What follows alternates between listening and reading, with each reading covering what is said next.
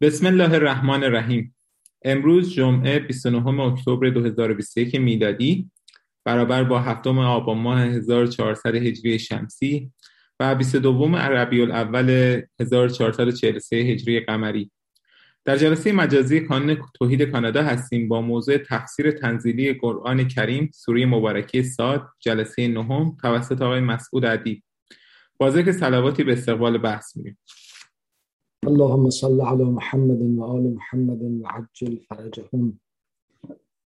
بسم الله الرحمن الرحيم الحمد لله رب العالمين الرحمن الرحيم مالك يوم الدين إياك ببخشید حواسم پرت شده. الحمد لله رب العالمين والصلاة والسلام على سيدنا ونبينا أبي القاسم المصطفى محمد. و علی آله الطیبین الطاهرین المعصومین المکرمین خدمت همه سروران ارجمند برادران و خواهران سلام عرض می‌کنم. اعوذ بالله من الشیطان الرجیم. هازا و ان للطاغین لشر معاب. جهنم یسلونها فبئس المهاد. هازا فلیزوقو فلیزوقوه حمیم و قصاق و آخر من شکلهی ازواج. هازا فوج مقتحم معکم لا مرحبا بهم انهم سال النار.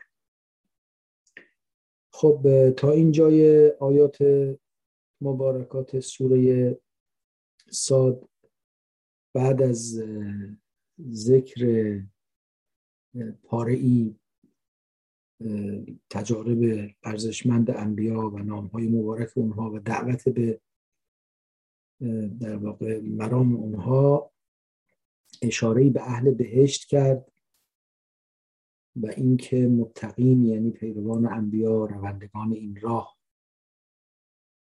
چه عاقبت خوشی خواهند داشت و چه نعمتهایی در اختیارشون خواهد بود.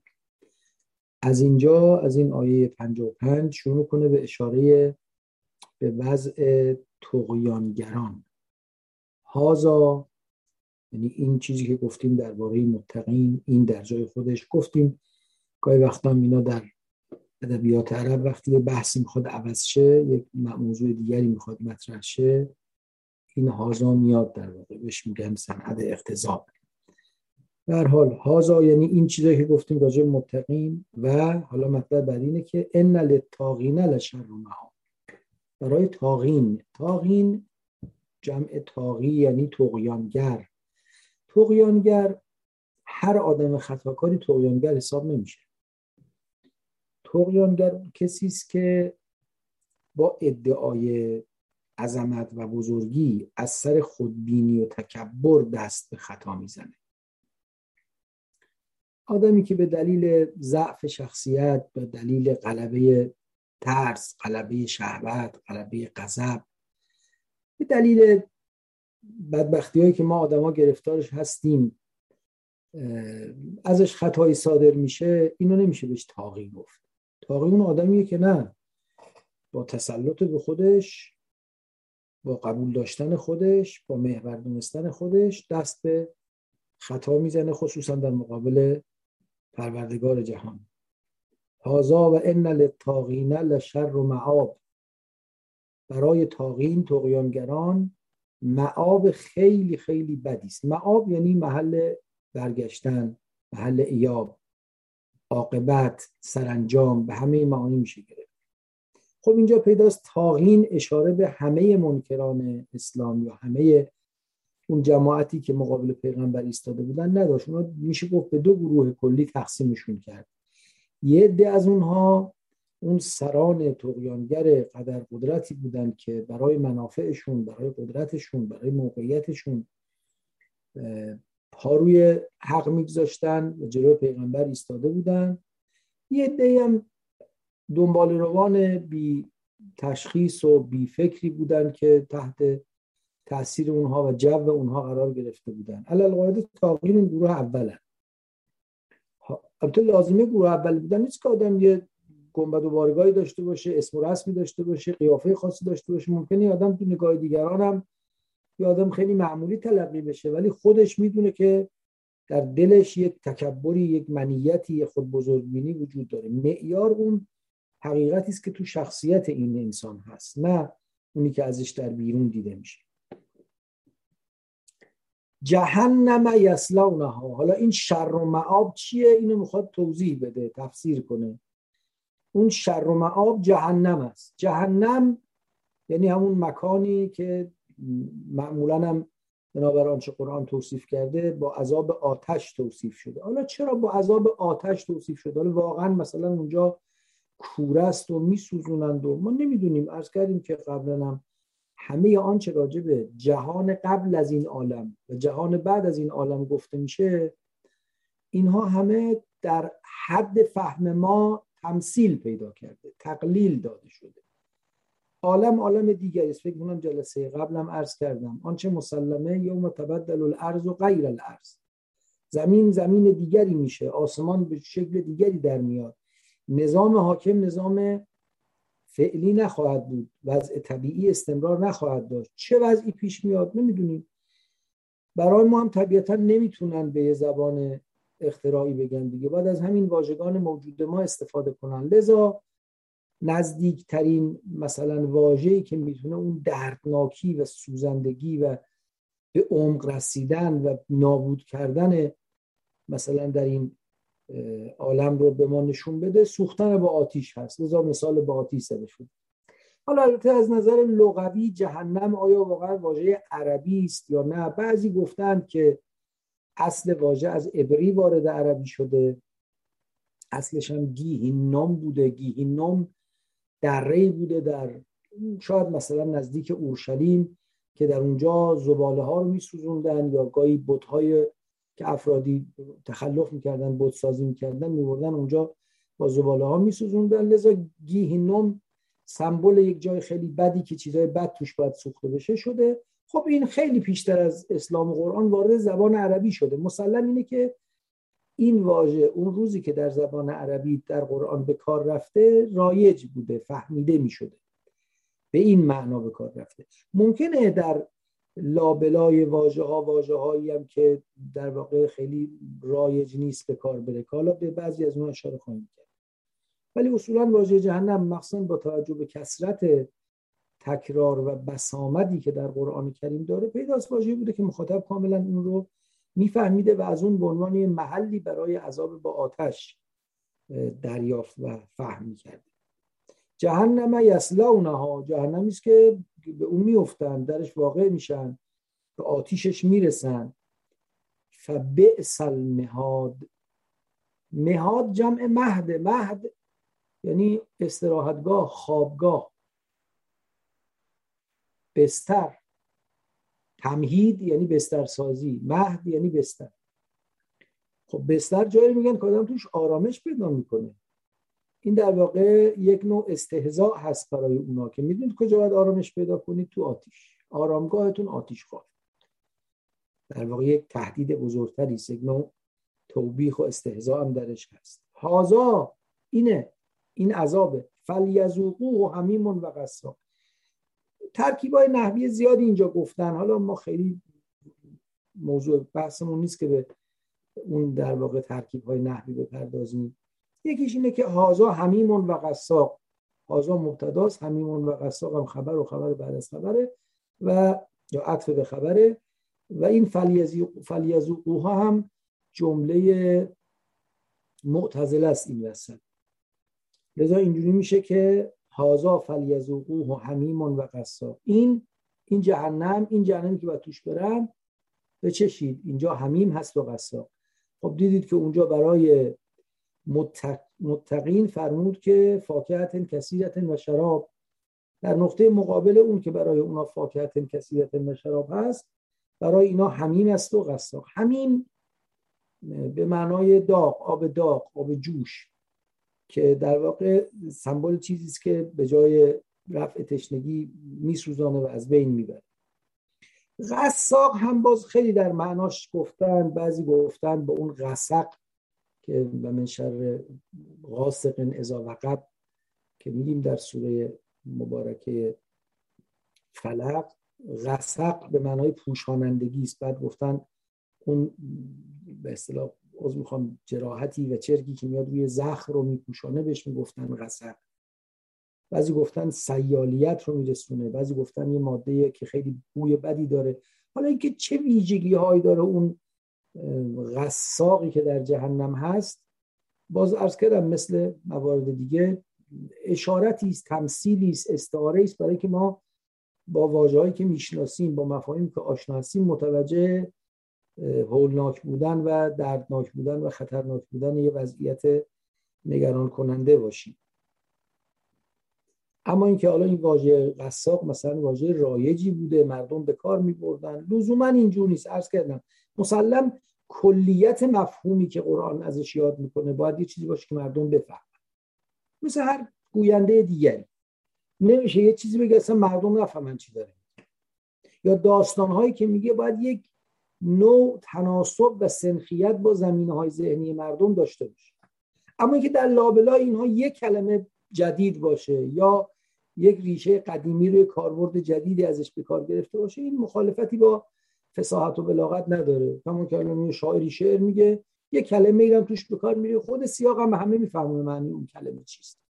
بنابراین نمی‌دونیم حالا قساق واقعا یه واژه‌ای بوده که در زمان نزول قرآن کاملا با یه معنای مشخصی شناخته شده بوده. چونان که بعضی از مفسران گفتن و توضیح دادن.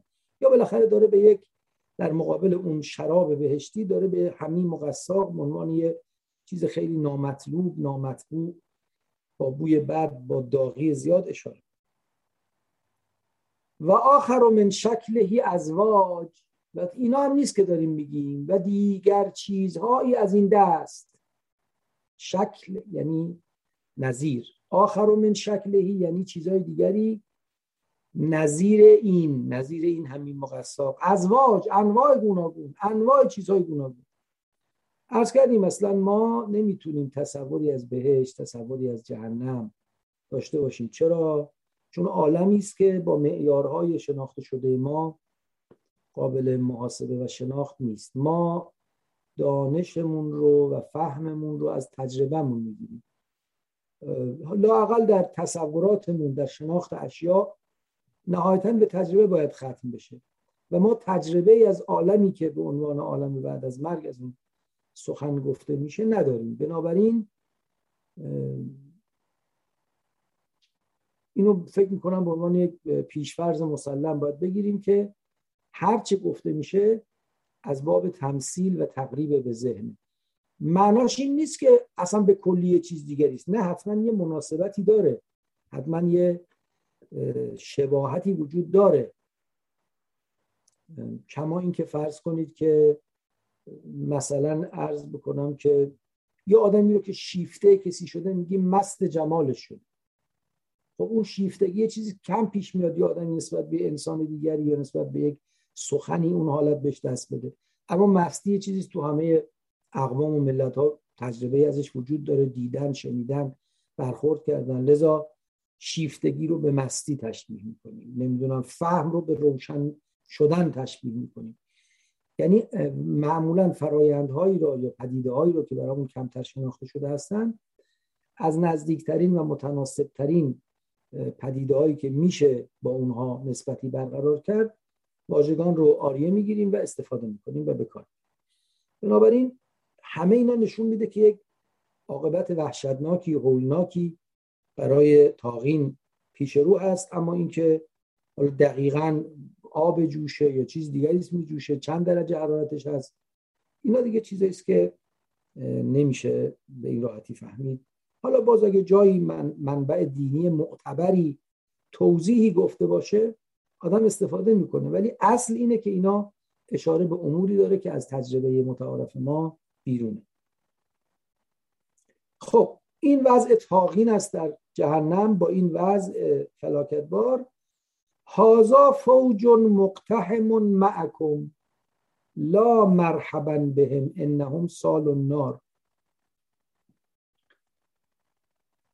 گفته میشه این وسط حالا ملائکه به اصطلاح جهنم میگن خزنه جهنم میگن. یا خود این تاغین مشاهده می‌کنن یه اتفاقی داره میفته میگن. اون اتفاقی که میفته و ازش خبر میدن اینه که یک گروهی با شدت و فشار وارد میشن به جنگ. هازا این گروه فوجون فوج یعنی گروه. تو فارسی هم گاهی به بعضی دسته های نظامی هم فوج می‌گفتن دیگه. فوج یعنی گروه. هازا فوجون مقتهم مقتهم از اقتهام اقتهام یعنی به زور از یه تنگنای عبور کردن یا با شدت و به هم ریختگی و بینظم و آشفته وارد جایی شدن. مثل در ورزشکار که اون کاملت میریزن بیرون اون میگن اقتهام اونجوری میشه اقتهام هازا فوج مقتهم معکم. یه گروهی هستن که ریختن تو جهنم پیش شما. و خب طبیعی برای اینا هم ایجاد درصد می‌کنن با این نحوه ورودشون. لا مرحبا بهم.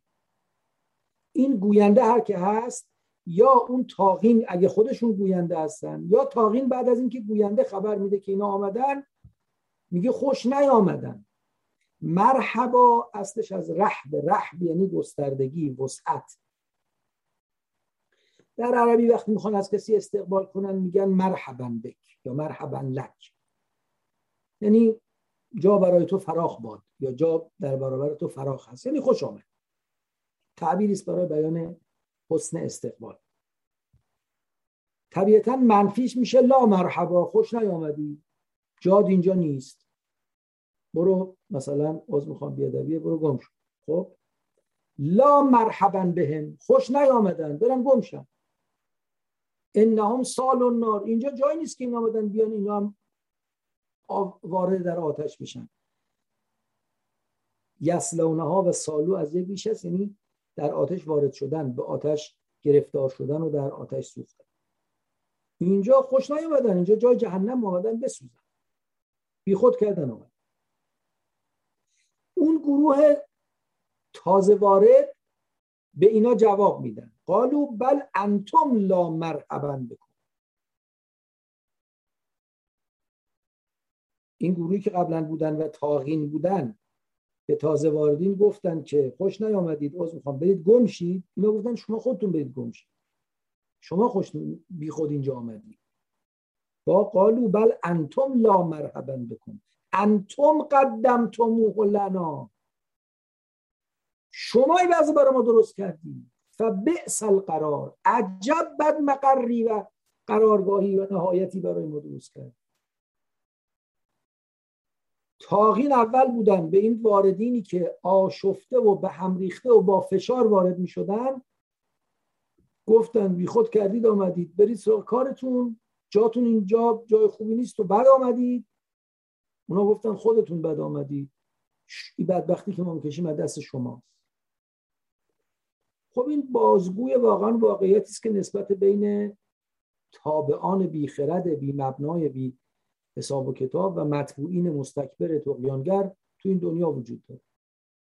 اولا معمولا تبعیت تقیانگران و مستکبران بر اساس یک نظم و منطق و اقلانیت و سر و سامان درستی اتفاق نمیفته معمولا با غوغا و فریب و حیاهو و جوسازی اقواگران و تقیانگران و زیاد خواهان و سلطجویان با قوقا و جوسازی آدمای نادان و ناتوان و نابخرد و دنبال خودشون را میندازن همطور که تو دنیا این ورود یه ورود آشفته بی نظم با فشار هست شاید تصویری هم که از ورود اونا به جهنم میده برای همین هازا فوق مقتهم ریختن تو جهنم ریختن اطراف شما. همطور که تو دنیا میریختن کیف می‌کردی که جمعیت ریختن دوره برم اگه منطق نداشت اگه حقی توش نبود اگه به حق و حقیقت دعوت نمی‌کرد عاقبتش میشه که تو جهنم هم میریزن کنار تو پیشت میان تو جهنم. بعد اشکال می‌کنه انتم قدم توموه لنا. عرض می‌کنم که شما به ما تقدیم کردید به ما نزدیک کردید به ما این وضعیت رو. ما رو به این بدبختی گرفتار کردید. فبئس القرار. و بعد جای ما رو آوردیم و قرار گرفتیم. حالا جلوتر میریم یه آیه بعد. خود این سوره مبارکه میفرماید که این در واقع بیانگر یه حقیقتی است که اون دعوای اهل جهنم جهنم. اهل جهنم خودشون با هم درگیرن و دعوا دارن. خب اینو در جای مختلف قرآن از این دعوای اهل جهنم سخن گفته که موارد خیلی روشنش سوره مبارکه اعراف میفرماید که کل ما دخلت امتون لعنت اخته هر گروهی که میاد ناله و نفرین می‌کنه به اون گروه دیگری به اون رفیقش گروه همتا. حتی ازاددار ازاددار کوفی ها جمیعا. تا وقتی همه جمع میشن اونجا. قالت اخراهم لاولاهم ربنا هؤلاء ازلونا اونایی که دنبال رو بودن بعدیا بودن به اونایی که اول بودن میگن خدا اینا ما رو بدبخت کردن فعتهم ضعفا من العذاب. فعتهم عذابا ضعفا دو برابر اینا رو عذاب کن. خدا میفرماد که لکلن ضعف ولکن لا اونا هم عذاب کار زشت خودشون رو می‌برن هم عذاب گمراه کردن دیگران. شما هم عذاب کار زشت خودتون رو هم عذاب تقویت شوکت ظالمین. که اگه شما هم دنبال اون راه نمیافتادید که پرچم اونا باد بهش نمی‌خورد. ما معمولا چون نگاهمون یک نگاه احساساتیه.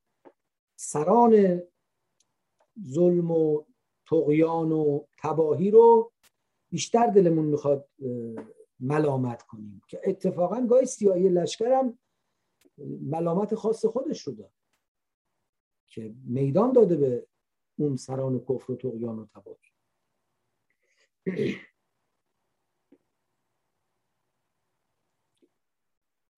انتم قدم تو موه لنا فبئس القرار. شروع می‌کنن خلاص اینجا با هم دعوا کردن. اونا میگن بی خود آمدید. اینا میگن که شما بی خود آمدید شما ما رو به روز انداختید و این وضعیت رو برای ما پیش آوردید قدم تو لنا. خب دیگه اینجا جوابی که باز اون تاقین میدن رو ذکر نمی‌کنه. فقط میفرماید که قالو ربنا من قدم لنا هازهی فزد و عذابا ضعفا خدایا هر که برای ما این وضعیت رو پیش آورده دو برابر در آتش عذابش کن. دو برابر او رو به عذاب خودت گرفتار کن. در سوره مبارکه صافات که سوره قبل از سوره ساد هست اونجا هم عرض می‌کنم که یک گزارشی از همین دعوایی که اهل جهنم با هم دارند ذکر میفرماید. میفرماید که آیه 24 میفرماید که اینا رو از می‌خوام زودتر بگم. از آیه 22 میفرماید که ظالمین و امثال اونها رو ببرید. اینا رو با بوتهاشون ببرید به یک جا. محشورشون کنید با هم. و بفرستشون به جهنم. و اونجا هم ازشون پرسش کنید. مسئول مسئولن باید پاسخگو باشن که چرا به این راه رفتید؟ چرا تقیان کردید؟ چرا مسیر اشتباه رو پیمودید؟ و چرا دیگه الان همدیگه رو کمک نمی کنید؟ ها چی شد؟ شما که بعدها به هم می‌دادید حالا چی شد؟ بعد خود اونا شروع می‌کنن با هم به گفتگو کردن و با هم رو در رو شدن و اقبل بعضهم علی بعض یتساءلون. قالوا انکم کنا تعتوننا عن الیمین. میگه که شما هم بودید که سراغ ما می و ما رو باز می داشتید از سمت درست و کار درست. قالو بلم تکونو مؤمنین. اون سران می‌گفتن شما خودتون هم ایمان نبودید. مشکل از خودتون بود. اگه نه به حرف ما گوش نمی‌دید.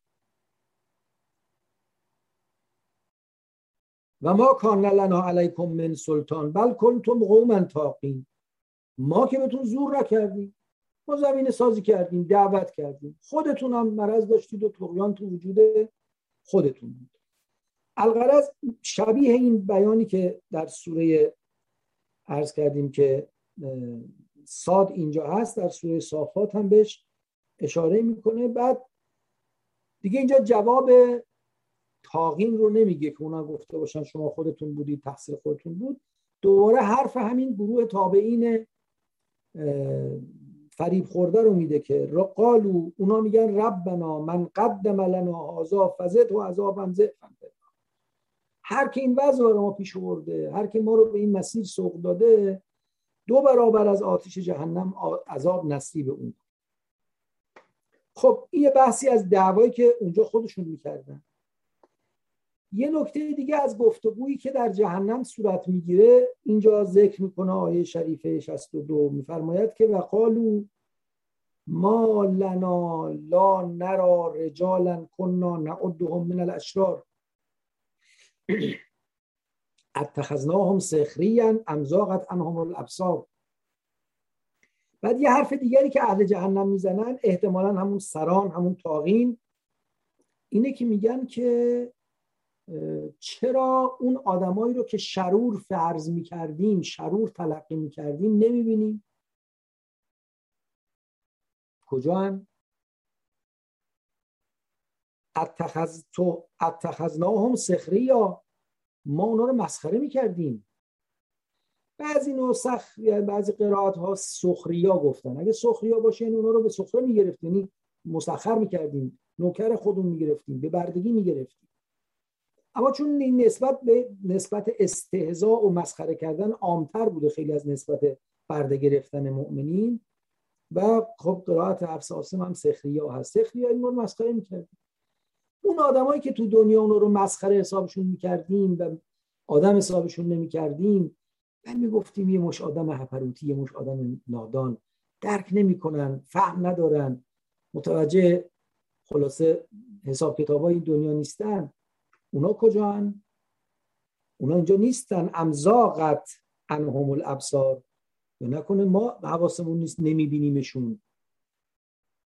ما شاید متوجه حضورشون نیستیم. یک گوشه کناره ما نمیبینیمشون. یا شاید اون دو طرف سال یعنی اتخذناهم سخریا امزاقت انهم الابصار برگرده به دنیا. ما تو دنیا اونا رو یا مسخره می‌کردیم یا اصلا به حساب نمی آوردیم یه عدهشون اصلا به عددی حساب نمی‌کردیم اونا هم که می‌دیدیم مسخره می‌کردیم اونا کجان یه نکته ای بعضی از مفسرین بزرگوار معاصر فرمودن قابل توجه این نکته و اون این که خب در دنیا معمولا مشرکین و مکذبین انبیا مؤمنین رو به عنوان آدمای بیارزش گدا خلوچل صفی ارز می‌کنم که با این عناوین می‌خوانم اما کمتر برخورد کردیم. ولی من که یادم نمیاد که کفار و مشرکین بگن اینایی که دور پیغمبر جمع شدن یه دو آدم شرورن. صحبت شرارت نبوده. صحبت اینا عرازلن بیمایین جدا گدولن بی سر و پا هم. اینا دیگه کیه اینجوری می‌گفتن. اما نمی‌دونم شرن. اتفاقا معمول آدم های بی آزار و نزیب و این نکته. نکته دوم مکذبین می‌گفتن آقا خبری نیست. ما یهله کنا الا ده نموت و نحیا و ما یهله کنا میمیریم تمام میشه روزگاریست دیگه. یه دوره زنده ما آدم تموم میشه. نمی‌گفتن که نه ما میریم بهش مؤمنین میرن جهنم. معمولا اینجوری بود دیگه. مکذبین و تاغین حرفشون این نبود که نه مسیر ما درسته و ما میریم به بهشت. مسیر شما غلطه و میگید جهنم. نه حرفشون این بود که دری ها چیه میگید حرفای شما سراتا نداره و خلاصه با مردن همه چیز تمام میشه و ما معیارهای دنیا رو بلدیم و حساب کتاب دنیا سرمون میشه. شما هم یاد آدم نادان و صفی است خب اگه این درست باشه که قابل تحمل این حرف چه معنی میده که تاغین تو جهنم بگن اه پس این فلانی ها رو کو. مگه گفته بودید یا قرار بود اینجا باشن. تو اصلا آمدی تو جهنم باید بفهمی هر چی تو دنیا می‌گفتی بی خود بوده دیگه سراغ فلانی ها رو نگیری. نیست؟ بعدا میگه ما اون رو اشرار حساب می‌کردیم. از اینجا یه استفاده ای کردن از اساتید ما. یه روایتی هم از امام صادق ایشون فرمودن روایت قابل توجهی است. به این منظم کردن. و اون گفتن نه این تاقین لزوما مشرکین نیستن. حالا من به بیان خودم عرض می‌کنم بعد نکته ایشون رو هم. این تاقین ممکن اتفاقا خیلی ادعای ایمانشون هم بیاد. خیلی ادا اصول هم داشته باشه. خیلی ظاهر ایمانی هم داشته باشه. ولی منیت برشون حاکمه. تقیان برشون حاکمه. و لذا بقیه مؤمنین رو که دار دسته اونا نیستن به عنوان اشرار و اهل جهنم خطاب می‌کنه این اتفاقا به اینا به نظر میاد بیشتر می‌خوره. و اون روایتی هم که از امام صادق علیه السلام نقل می‌کنن اینه که یکی از اصحاب میاد خدمت امام و امام میگه که خب بعضیتون چطوره؟ مردم با شما چه رفتاری می‌کنن؟ وقتی میگه مردم یعنی اونایی که در قدرتن و موقعیتی دارن و یعنی اون دوره دوره است که دیگه یک گروه جدیدی سرکار آمدن و قدرتمندن و خیلی ادعا هم دارن دیگه دوره صدر بنی عباس. اون بند خدا عرض می‌کنه که آقا ما رو از شریرترین آدما می‌دونن ما رو جز اشرار حساب می‌کنن. و خلاصه ما رو خیلی بد و پست میشمارن و شریر میشمارن بعد امام صادق علیه السلام این آیات رو می‌خونه. میگه نه اینجور نیست. اونا یه روزی می‌فهمن که دارن با شما بد رفتار می‌کنن و بعد به شما نگاه می‌کنن. و این احتمال هم اینجا وجود داره که این رجالن کننا نعدهم من الاشرار یعنی های واقعا پاک و سالم و متدینی که یه عده مستکبر خودبین خودمحور اونها رو رمی به بیدینی و بددینی کرده باشه. ان ذالک لحق تخاصم اهل النار. این یه مسئله مسلمه. حق یعنی امر ثابت مسلم. یا این آنچه اتفاق قطعی خواهد افتاد. این واقعیت مسلمه. تخاصم اهل نار اینکه اهل نار با هم دعوا می‌کنن جر و بحث می‌کنن. و این مبنایی که این دعوا رو پایان بدم نداره. و اون تخاصم استمرار رفتاری است که تو این دنیا دارن تو این دنیا کاری کردن که زمینه اون تخاصم فراهم کرد پس این امر واقعی است. قطعا اهل جهنم اهل تخاصمن و تمام اون آیاتی که قبلا عرض کردیم در واقع میشه بیان تو های این تخاصم که حالا جنبندیش این میشه که جهنم جایی که توش تخاصم هم هست ازا بر همه بدبختی و گرفتاری و تخاصم هم هست. مقایسه کنید با بهش که در کنار همه نعمتهاش اونجا لا یسمعون فیها لغوا ولا تعصیما الا قیلا سلاما سلاما. هیچ حرف بی حساب یا هیچ حرف گناهالودی نمیشنون جز سلامتی سلامتی صلح صلح امنیت امنیت. همه خوبی و خوشی. عرض می‌کنم که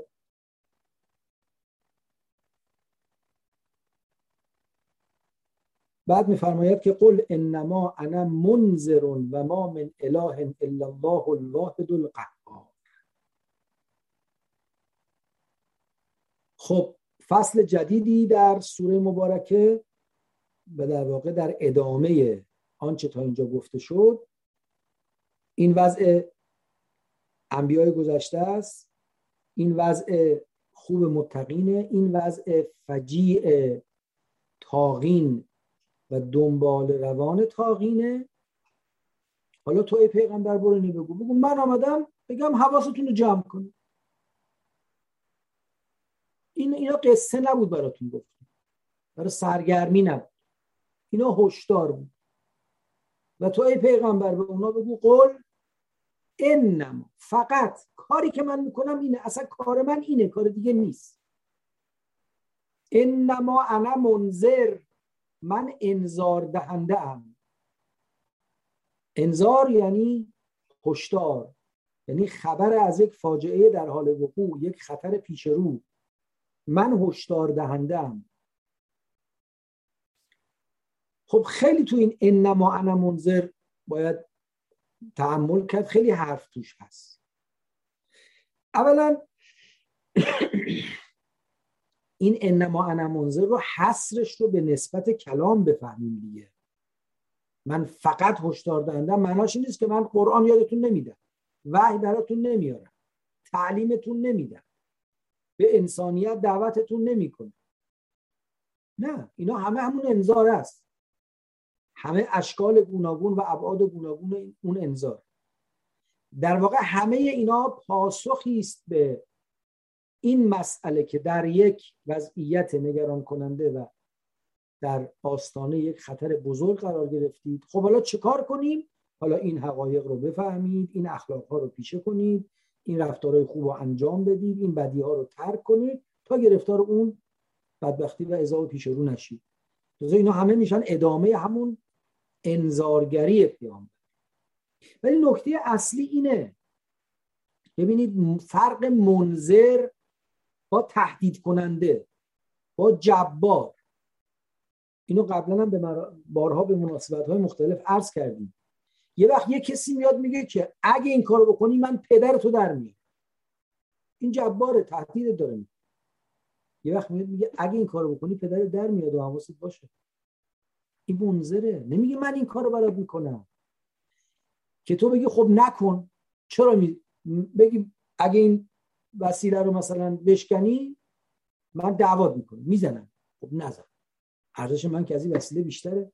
و بچه وقت میگه موضوع باش فلان چیز یا میراث خانوادگی نشکنی یا بشکنی کدگه میزن خب نزن. من که از این میراث خانوادگی گران قیمتتر ارزشمندترم چرا می‌زنی؟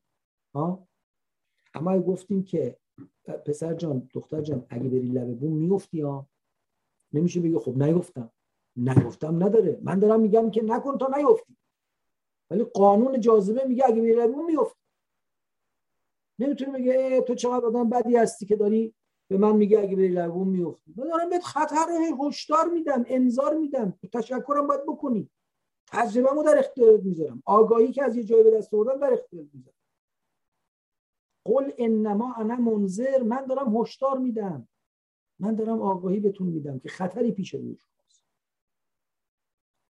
و ما من اله الا الله الواحد القهار.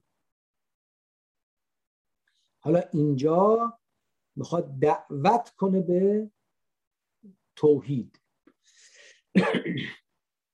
اگه می‌خواید اون انذار اون خطری که داریم بهش انذار میدیم دامن شما رو نگیره باید بیاید سراغ توحید.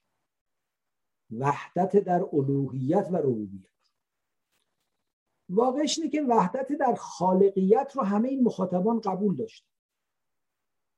به یه معنا به یه معنا اکثر بشر در طول تاریخ قبول داشتن. همین امروز هم که روزگار آتئیزم و بیدینی و انکار و همینجور چیزاست بالاخره آدمایی که بگن مطلقا این جهان هیچ علت برتری نیروی برتری نمی‌دونم یه حقیقت فراگیری پشتش نیست خیلی انگشت شمارن و اگه بشینی باشون بحث کنی و خلاصه تا تهش بری به یه جوری حقیقت برتری قائل. حالا این حقیقت برتر چقدر تو عالم کار کرده چقدر تأثیر گذاشته چقدر در مدیریت و ربوبیت عالم دخیله اینجاست که بحث های مختلف پیش میاد. باز در مقابلش اگه این حقیقت برتری که پشت و اساس جهانه بن و بنیاد جهانه به تعبیر آفریننده جهانه ایجاد کننده جهانه یا اون مایه اصلی جهانه هر چه حالا می‌خوایم تعبیر کنیم اگه اصل اونو قبول داریم پس یه سال این شد که چه تأثیری الان تو عالم داره؟ آیا یه اتفاقی بوده گفتاده و رفته و دنبال کاسبی خودش عالم هم داره دنبال کار خودش میره. یا اون حقیقت هرچه هست یه استمرار حضوری در جهان یه استمرار تاثیر در جهان داره. این یک. دو من چی؟ من در مقابل اون حقیقت باید به خود بیام باید رابطه برقرار کنم باید التفاتی بکنم یا نه؟ این چیزی که الان مطرحه. باید التفاتی داشته باشم یا داشته باشم؟ خب یه کسان میگن بله خب یه حقیقتی هم هست تو داره عالم هم تدبیر می‌کنه. تو هم برو حالشو ببر زندگی تو کن خوش باش. خب اگر ارتباط با اون حقیقت توجه به اون حقیقت یه بخشی از سعادت منه یه بخشی از نقشه است که او برای من داره اگه قائلیم به اینکه او موجود دارای ادراک و شعور و برنامه است.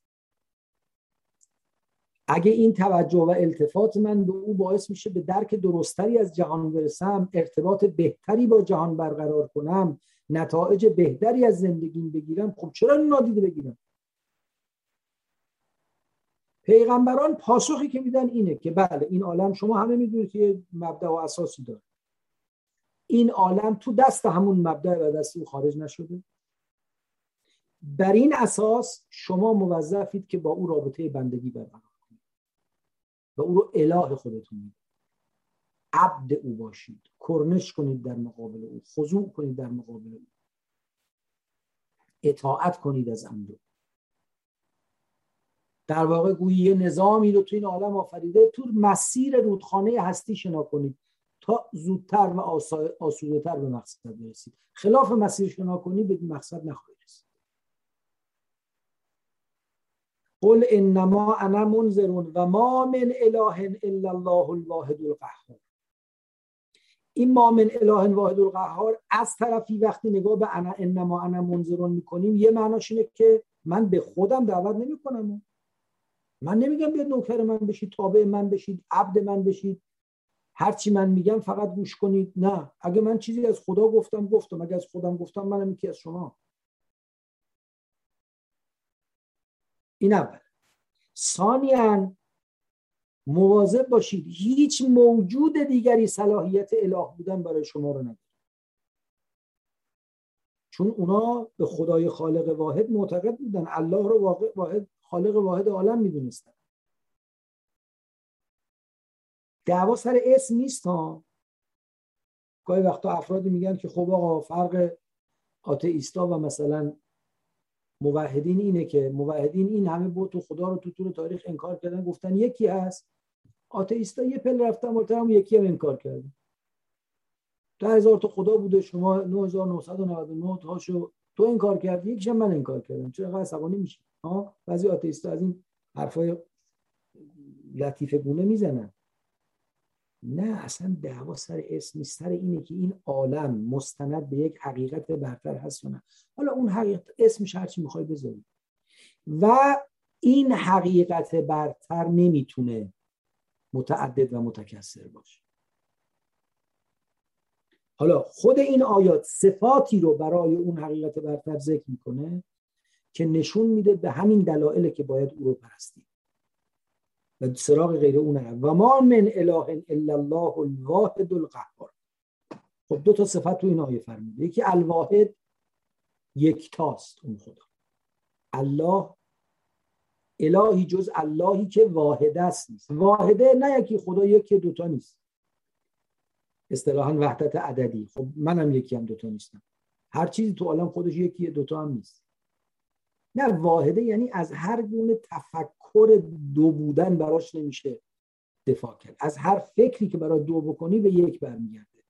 به اصطلاح وحدت حقه داره وحدت حقیقیه داره. یعنی چی؟ یعنی اصلا اگه گفتیم یه نیروی برتری بر عالم حاکمه معنا نداره که اون نیروی برتر حاکم بر عالم حالا بگیم یکی دو تا پنج تا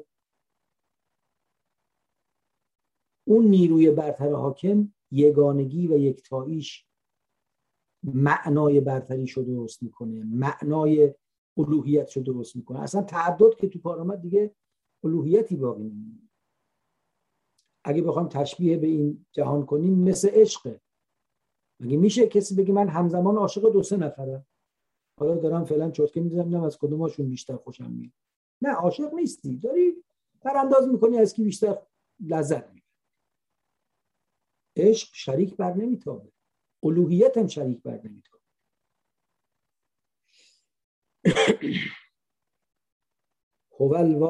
هو ببخشید. و ما من اله الا الله الواحد القهار.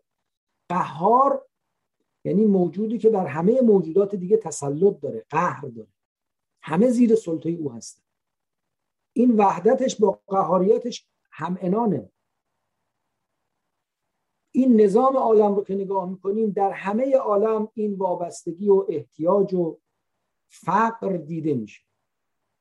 پس یک حقیقت برتر واحدی که همه به اون محتاجن و او اختیار همه دستشه و مدبر همه چیزه در عالم هست. به همین دلیل باید او رو فقط پرستش کرد رب و سماوات و الارض و ما بینهما. صفت سومش اینه که رب. اصلا علت اینه که باید او رو اله گرفت همینی که ربه. کار عالم دست اوست. رب یه گوشه هم نیست. این نظام عالم یه نظام یک پارچه است. سماوات و الارض و ما بینهما رب همه چیزه. این رب همه چیزه رو دو جور میشه بیان کرد. یکی این که تک تک موجوداتی که از قعر خاک تا اوج افلاک شما پیدا کنید ربش خداست. اما یکی دیگه که نه همه اینو یک ارگانیزم یک اندامواره واحد ببینید که همه اجزاش با هم مرتبط. یه گوشش به هم بخوره کل نظام تحت تاثیر قرار می‌گیره. چیزی حرکت بال پروانه چیزی می‌گفتن دیگه نه؟ حرکت بال پروانه در کجا در کجا سونامی درست می‌کنه. این نظامی که اینقدر پیچیده و اینقدر منسجم و یک پارچه است از یک قهار واحد هم خبر میده.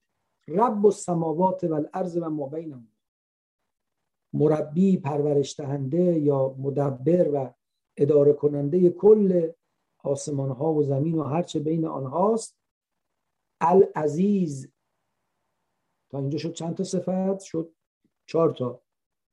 واحد قهار رب عزیز. عزیز یعنی انعطاف ناپذیر شکست ناپذیر تأثیر ناپذیر. یه موجودی جز این مجموعه کنش ها و واکنش های عالم نیست. یه حقیقتی است ورای این کنش ها و واکنش ها همه کنش ها و واکنش ها در اختیار اوست ولی او خودش تحت تاثیر کنش ها و واکنش ها نیست. الغفار. در عین اون سلابت و تاثیر ناپذیری جبران کننده پیامدهای بد انسان و نقصها و ضعفهای انسان هم هست. او رو فقط یه موجود خیلی دور و دست نارسیدنی نبین. قفار هم هست. موجودی است که تدارک کننده کمبودها و کاستی است که تو در ارتباط با نظام خلقت خودت با اشتباهات خودت به وجود آوردی. درستش می‌کنه. اگه بخوای. قل هو نبع عظیم. انتم انه معرضون بگو این خبر خیلی بزرگیه که شما ازش روی گردانید. این هوه به کجا برمیگرده؟ این. بگو این خبری بس بزرگ است. شما از آن روی میگردید روی گردانید. این چه خبریه که خبر بزرگه؟ عده گفتن همین مسئله توحید فهم توحید و حقیقت توحید. همون که تو آیات قبل گفت. این که ما من اله الا الله الواحد القهار. عده گفتن نه این سوره از اول درباره قرآن شروع کرد دیگه. فرمود که صاد و القرآن ز ذکر. شروع کرد از قرآن ز ذکر سخن گفت. و در آخرش هم عرض می‌کنم که میفرماد ان هو الا ذکر للعالمین ولا تعلمون نبعه بعدهی. این جزء یادآوری برای جهانیان نیست و بعدم اخبارش رو خواهی دید و خواهی فهمید. بر این اساس گفتن چون از اول تا آخر اشاره داره به قرآن این هو به قرآن برمیگرد قل هو نبع عظیم این قرآن خبر مهمی است که شما ازش روی گردان یه دی به عنوان ابزاری برای قدرت پیغمبر ازش بتونیم در بریم. بعد دیدن نه خب, خب ابزار قدرت خودمون هم می‌تونه بشه. یه دی هم سرگرمن باش با ظاهرش با رسمش با عرض می‌کنم هواشی کار. یه دم انکارش می‌کنن. یه دم هرسی مقدسی سر جای خودش. خبر بزرگی اینجاست. این خبرشو باید با اطلاع داشت قل هو نبع عظیم. این کتاب خبر بزرگی است یا حامل خبر بزرگی است. انتم انه معرضون. شما از اون اعراض می‌کنید. خب چه خبر بزرگی تو قرآن؟ خبر حقیقت انسان. خبر عاقبت انسان. خبر هستی و شروع و پایان و اوج و حزیز انسان. حالا از اینجا شروع می‌کنه به بیان یکی از مهمترین داستانها یکی از مهمترین حقایقی که در زندگی انسان و در وجود انسان تأثیر گذاره و اونم پیدا شدن انسانی پیدایش انسان آفرینش انسان. ما کانلی من علم بالملع الاعلا از یختصمون. اگر زنده بودیم ان در جلسات بعد ادامه میدیم. جلسه یا جلسات بعد حالا ببینیم چقدر دیگه توفیق خواهیم داشت. و الحمد لله رب العالمین. صلی الله علی سیدنا محمد و آله الطاهرین. السلام علیکم و رحمت الله و برکاته. در خدمت دوستان هستم اگر نکته داشته باشن استفاده ممنون. اگر سوالی دارن دکمه ریس هم رو فشار بدن.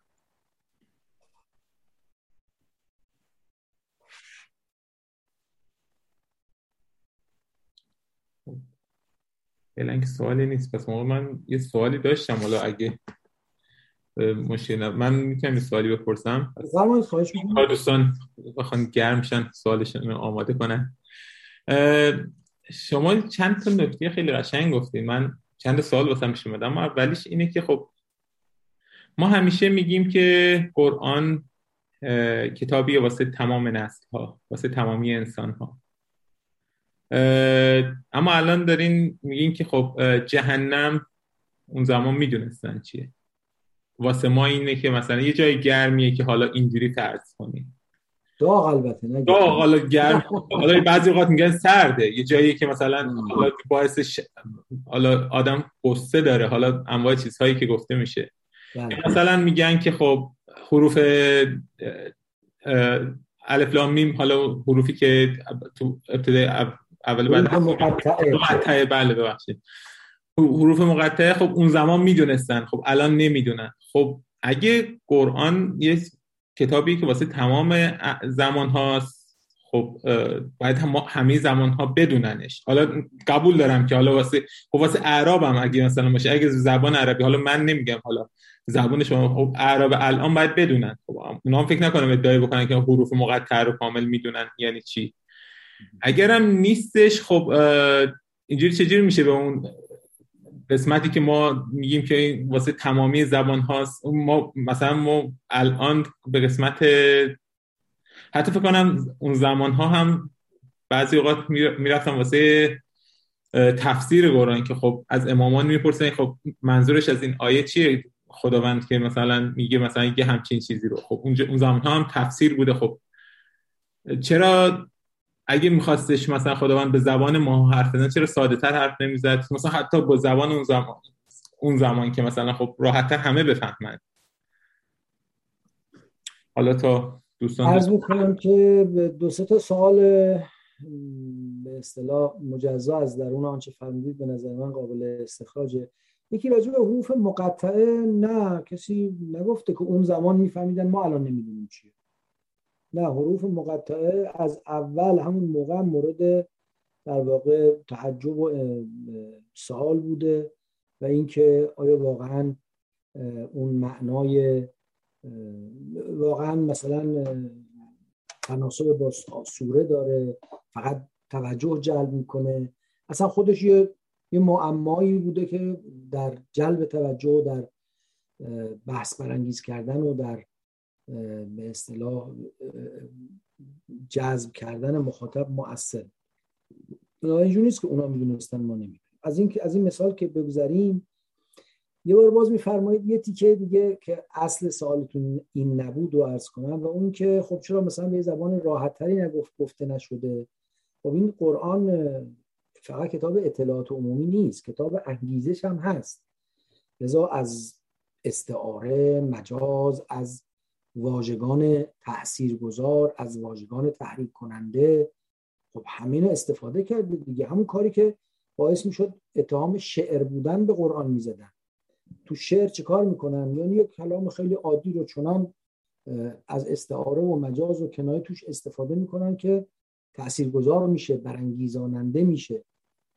خب قرآن به سراغ دروغ نرفته سراغ محتوای خیالانگیز شعر نرفته ولی از صنایع ادبی استفاده کرده. لذا طبیعی است یک کلام فاخری که می‌خواد گذار باشه از یک کلام روزنامه‌ای فاصله می اما اصل فرمایش شما این بود که بالاخره این قرآن اگه برای همه عصرها و نسلها و همه آدمیان عرب غیر عرب امروزی دیروزی است خب چطور میشه که به زبان و واژگانی گفته میشه که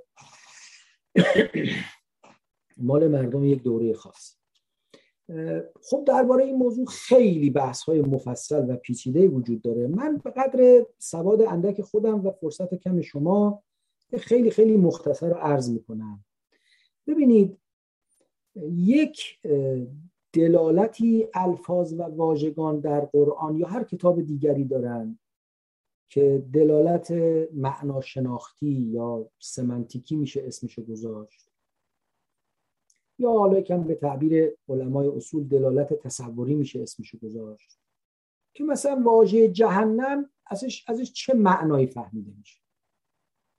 بعد ریشه شناسیش کرد لغت عبری بوده عربی بوده اصلا جز لغات اصیل عربیه وارد در عربیه. فقط این نیست. لغات زیادی را به عنوان لغات دخیل تو عربی مطرح خود لغت ابلیس که حالا می‌رسیم اونم همینطوره. اختلافیه که این لغت عربی اصله یا از زبانهای دیگه حتی از یونانی باز میگن وارد زبان عربی شده.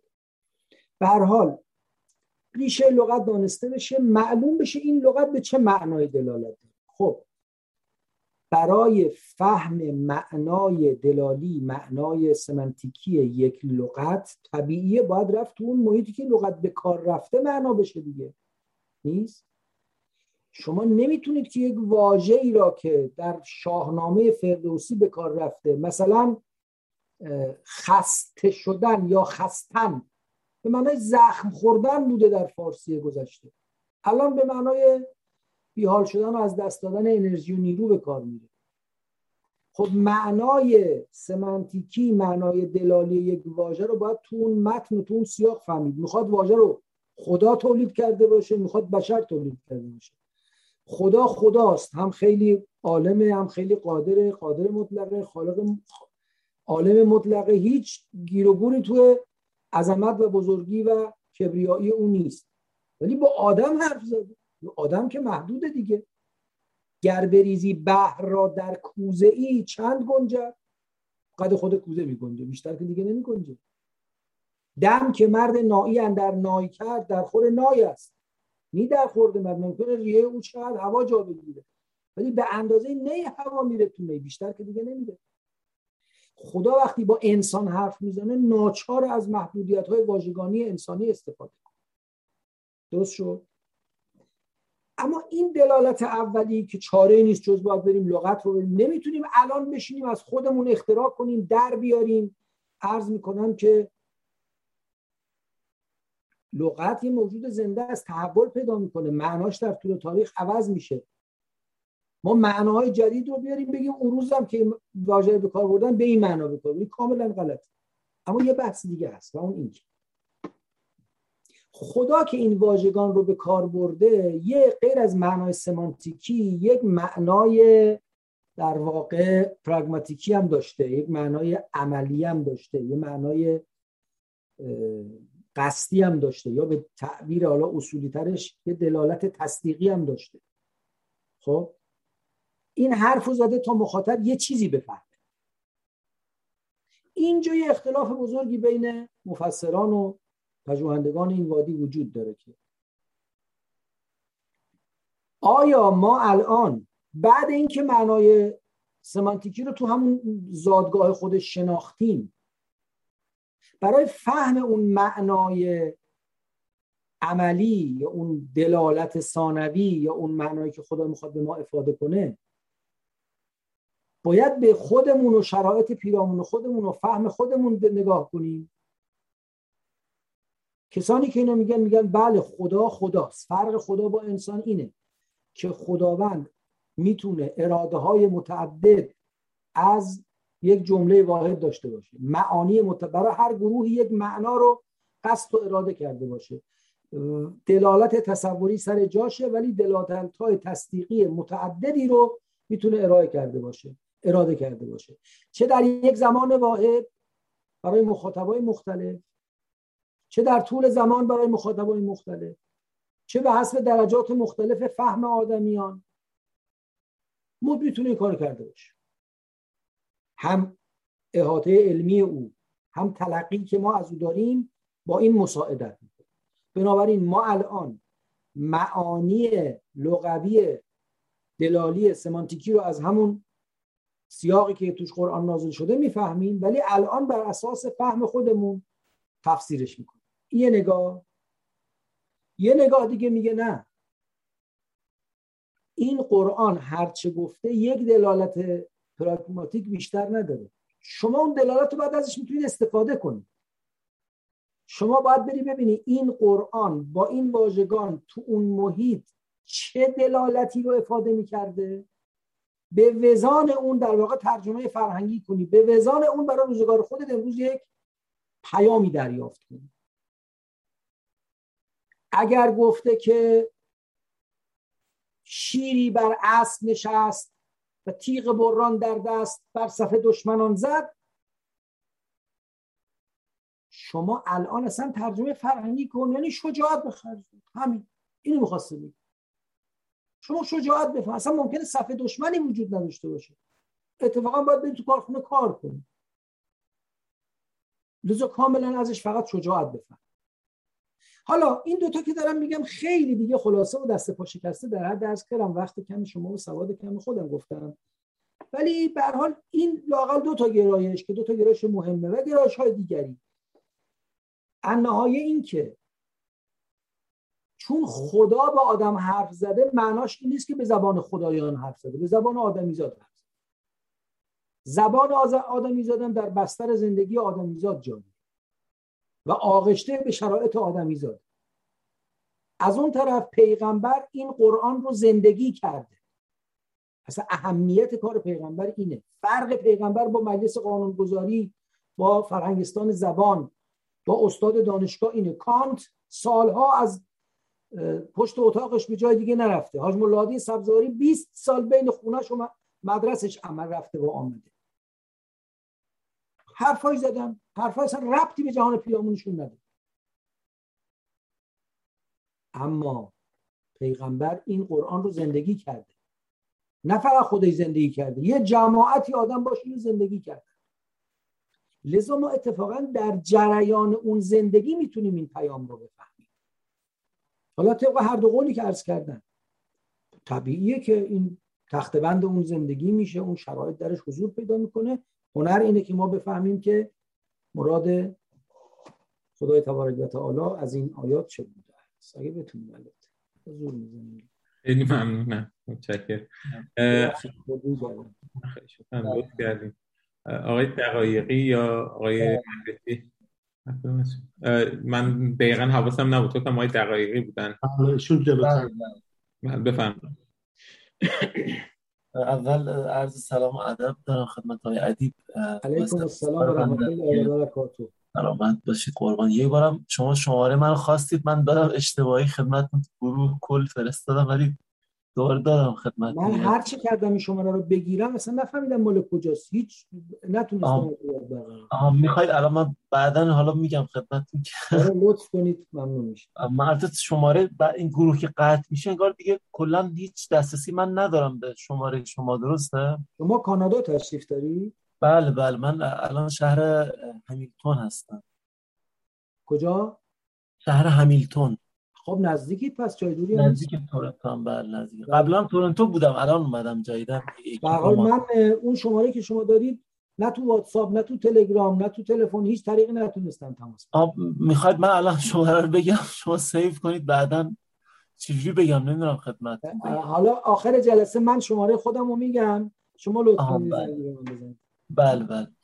اول نکته این که من این به ذهن من خطور می‌کنه. من شاید اشتباه می‌فهمم. ولی خطور می‌کنه اینکه من در همین مکالمه که شما داشتید راجبه که چرا قرآن به زبان عربیه من به ذهنم خطور می‌کنه که در زمان پیغمبر جاهلترین مردم دنیا عرب شناخته می‌شد.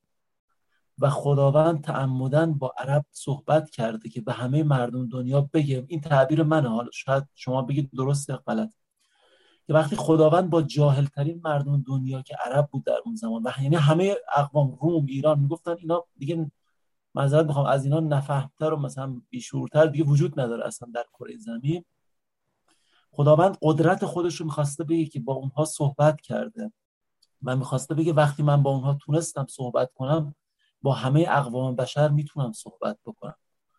و این تعبیر منه که چرا قرآن به زبان عربی نه به خاطر که عربی زبان برجسته ایه فقط به این دلیل که خداوند عظمت و بزرگی خودش رو می‌خواسته نشون بده و اینکه یک قوم به اون جهالت رو تونسته هدایت کنه با پیغمبرش. یعنی که سوال بعدی که چرا اصلا پیغمبر در بین عرب ظهور کرد چون پیغمبر ما اعتقاد که به یعنی جنسیت نداره که بگیم آقا عرب عرب بوده یا فارس بوده یا چیز دلیل نزولش هم این بوده که می‌خواسته بگه جاهل ترین مردم رو هم من می‌تونم هدایت بکنم. با فرستاده خودم.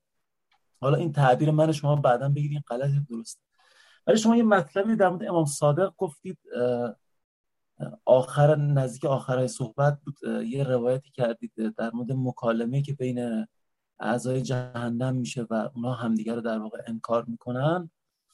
من اینو درست نفهمیدم. حالا یا من درست نفهمیدم یا اینکه خیلی سریع شما از این رد شدید. یعنی اینو دوست دارم بهتر بفهمم که در واقع نقل به چیه؟ یعنی دقیقا چه مطلبی رو می‌خواست بگه اون روایت؟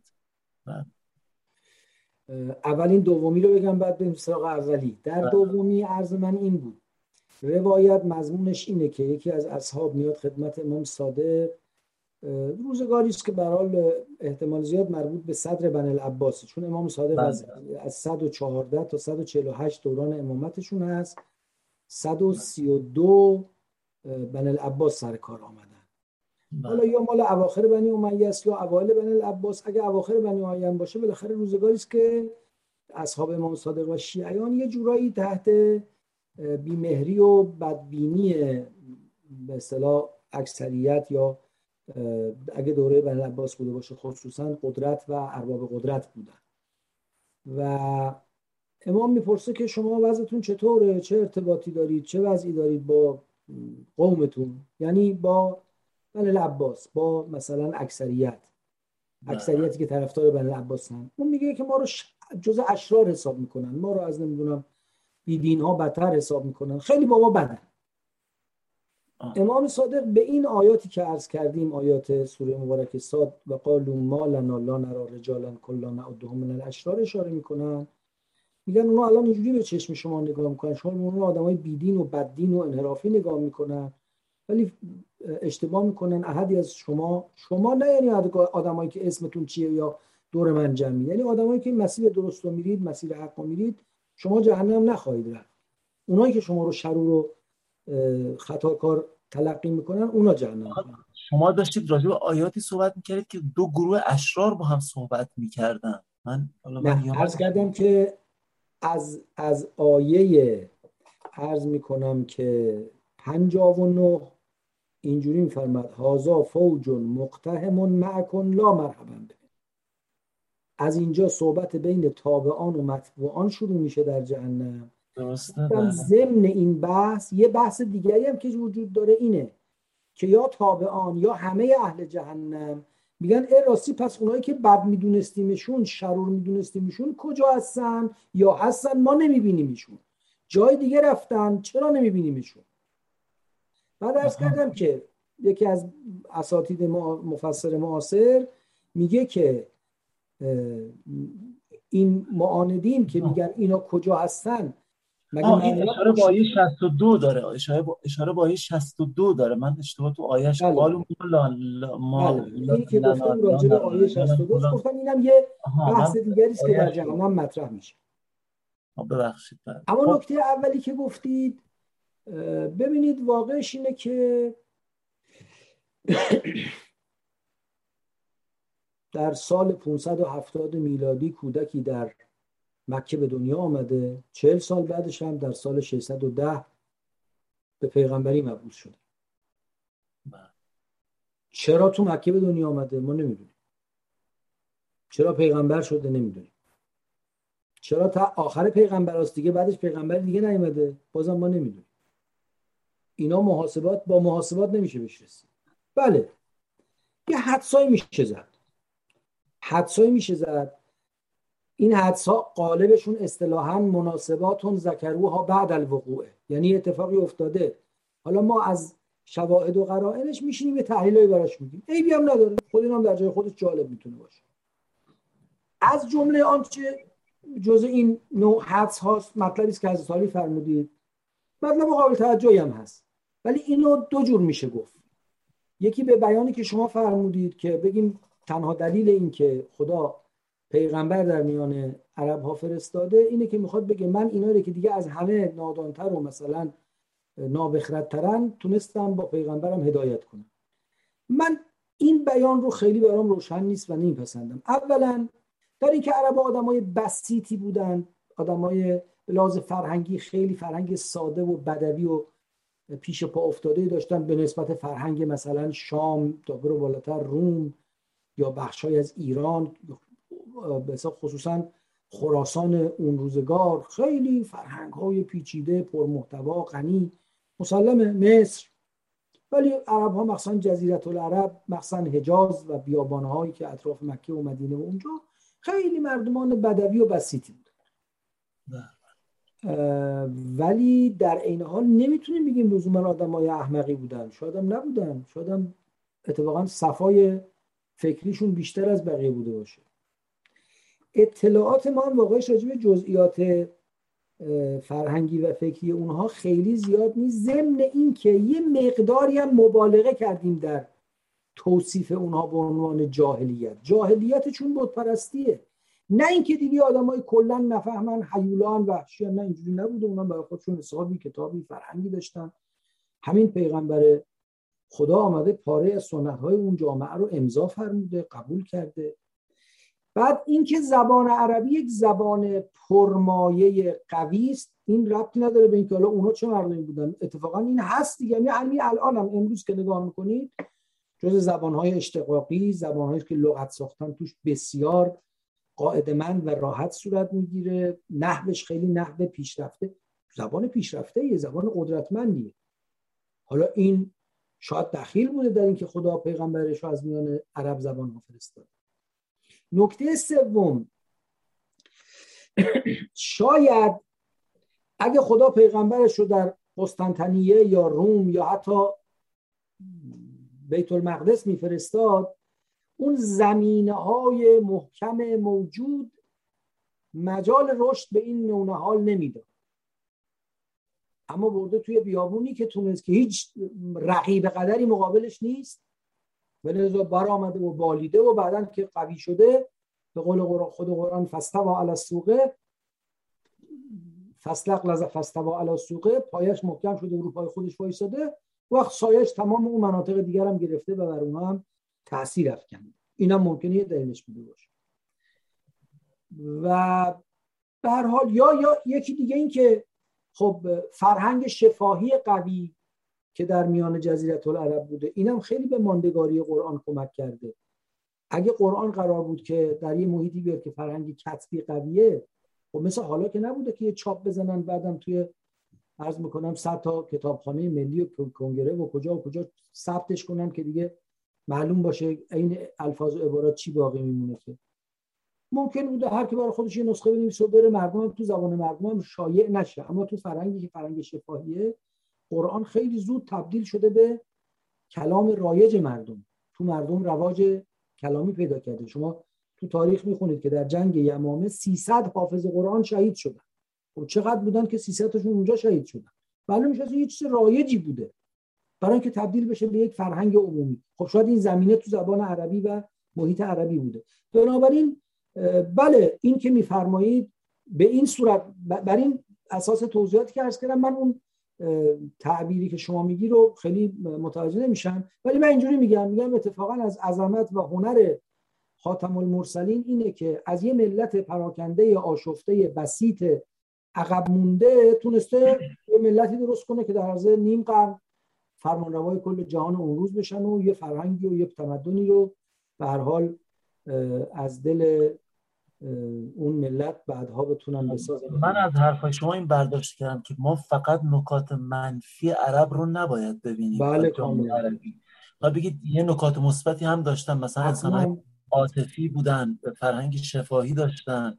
یعنی باید مجموع نکات مثبت و منفیش رو با هم دید یعنی فقط نکات منفیش رو نباید. بله بله. کاملا درست.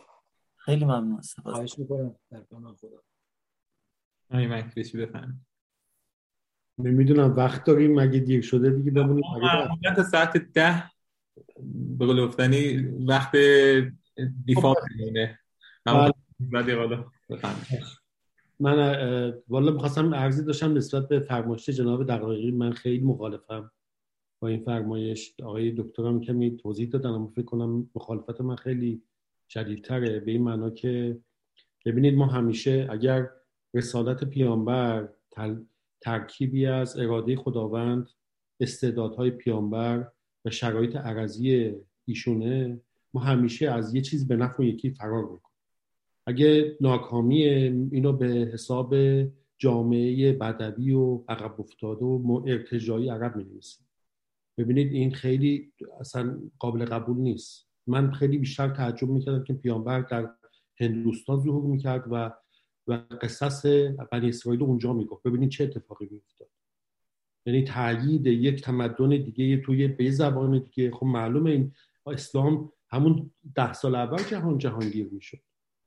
توی تمدن آماده شما بیای بگی که بله در هزاران کیلومتر فرسخ اونورتر کسی بوده به نام موسی. نه اینکه توی فرهنگی که همه همسایه هستن هم زبانن عبری و عربی فرقشون همون ره و بس این خب خیلی راحت میشه گفت این اختباس اون بوده. من دارم دبل ادوکیت بازی می‌کنم و از بیرون نگاه می‌کنم مثلا.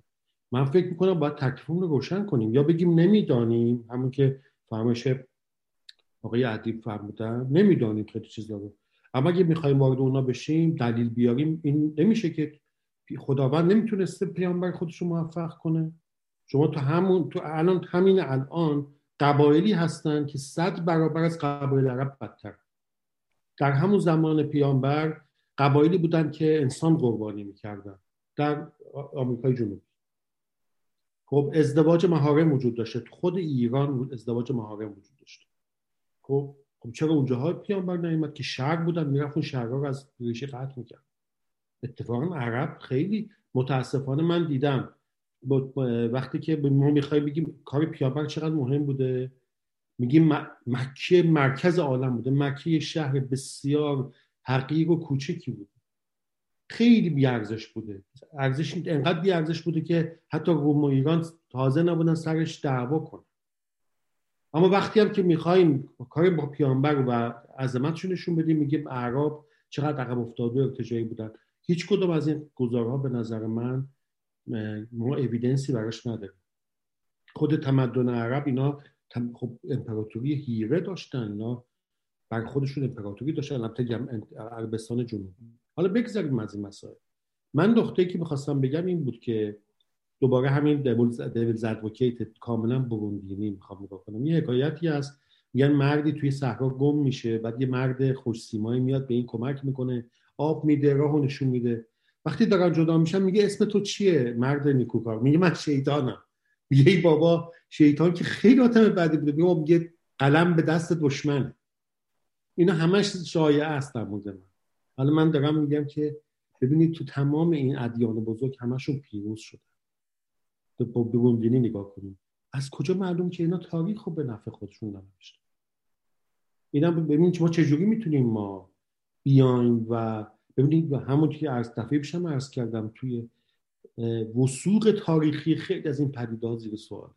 همون اصلی ترینش پیدایش آدم و حوا زیر سواله می‌تونه قصه باشه می‌تونه اما خب اصلا از نظر شواهد علمی که کاملا مردود درسته؟ خب یعنی تا بگیرید بیای جلو. می‌خوام میگم اگر این ما چجوری می‌تونیم به تصدیقات به صداقت این چیزا پی ببریم؟ اینکه دشمنان اینا دشمنای پدید بودن. شاید اینطوری نبوده. شاید اینا تاریخ چون پیروز شدن. خب دشمنانشون پدید نوشتن. مثال می‌زنم. باید برای این یه دلیلی داشته باشه. چون پیروز شدن همشون. شما الان دو, دو سوم جمعیت جهان ادیان ابراهیمی. پیروان ادیان ابراهیم خب ابراهیم واقعا پیروز بوده موفق شده با تمام اون چیزاش. ما خواستم ببینم واقعا این یه چیزی باید داشته باشیم که جلوی این حداقل بتونیم بگیم که می‌دونم شواهد تاریخی نداریم نمی‌تونیم دلیلی بیاریم. اما یه راه یه راه گریز باید باشه. خیلی من خیلی متشکرم. البته حالا قصه آدم و حوا رو چون جلسه بعد انشالله بهش میرزیم اجازه بدید راجع به اون جلسه بعد صحبت کنیم. اونو فعلا واردش نشیم اما ببینید نکته مهم اینه یه وقت شما می‌خواید راجع به جنگ ایران و عراق حرف بزنید. میگید صدام لعین چقدر آدم بدیه؟ چرا چون به ایران حمله کرد ها؟ حالا اگه ایران به عراق حمله کرده بود خب رازمندگان قهرمان ما رفتن برای آزاد کردن مردم عراق دیگه نه؟ یعنی یه وقت شما خارج از این که او دشمن من است و من پیروز حقم هیچ معیار بیرونی برای داوری نداریم فقط چون دشمن منه. گاهی وقتا گاهی وقتا ما تو شیعه گریمون با این ادبیات حرف می‌زنیم. دشمنان اهل بیت پلیدن. چرا؟ چون دشمن اهل بیتن خب اهل بیت هم دشمن دشمنان خودشون هستن. اگه به قول شما از بیرون داریم نگاه می‌کنیم دو تا آدم با هم خوب نبودن. چرا؟ یه طرف نوره یه طرف ظلمته. اما نه واقعش معیار بیرونی وجود داره.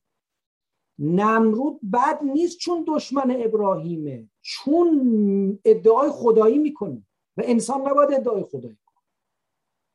فرعون بد نیست چون دشمن موساست. چون یذبحون ابناءهم و و یستحیون اسلام به بردگی گرفته بنی اسرائیل. شما ممکنه بگید آقا شاید هم اصلا اینجور نبوده. خیلی خوب. اتفاقا هنر قرآن اینه.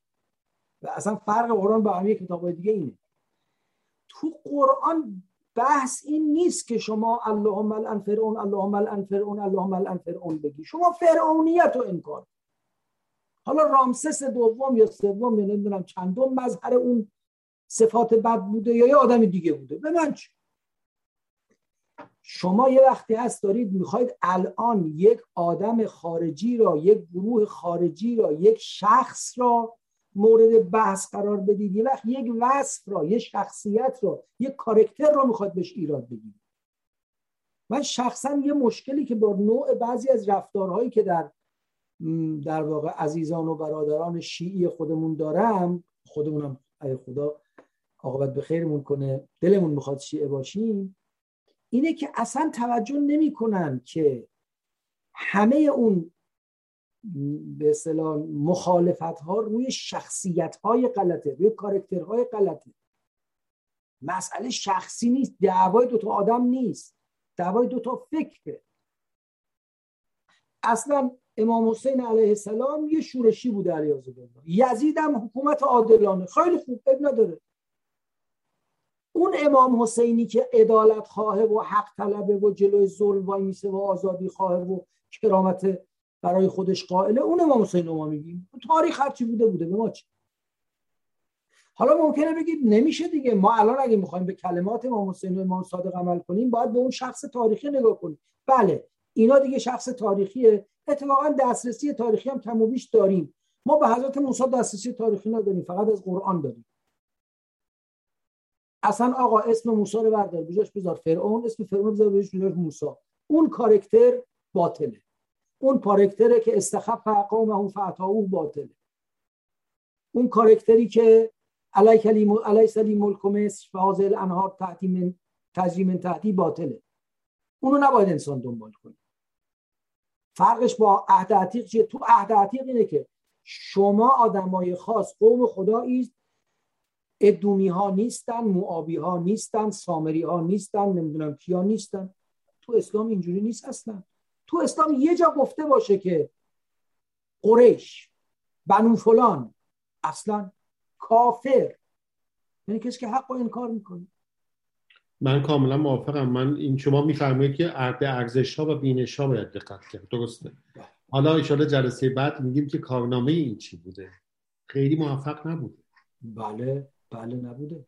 برای که کارنامه انسانه نه کارنامه اینه.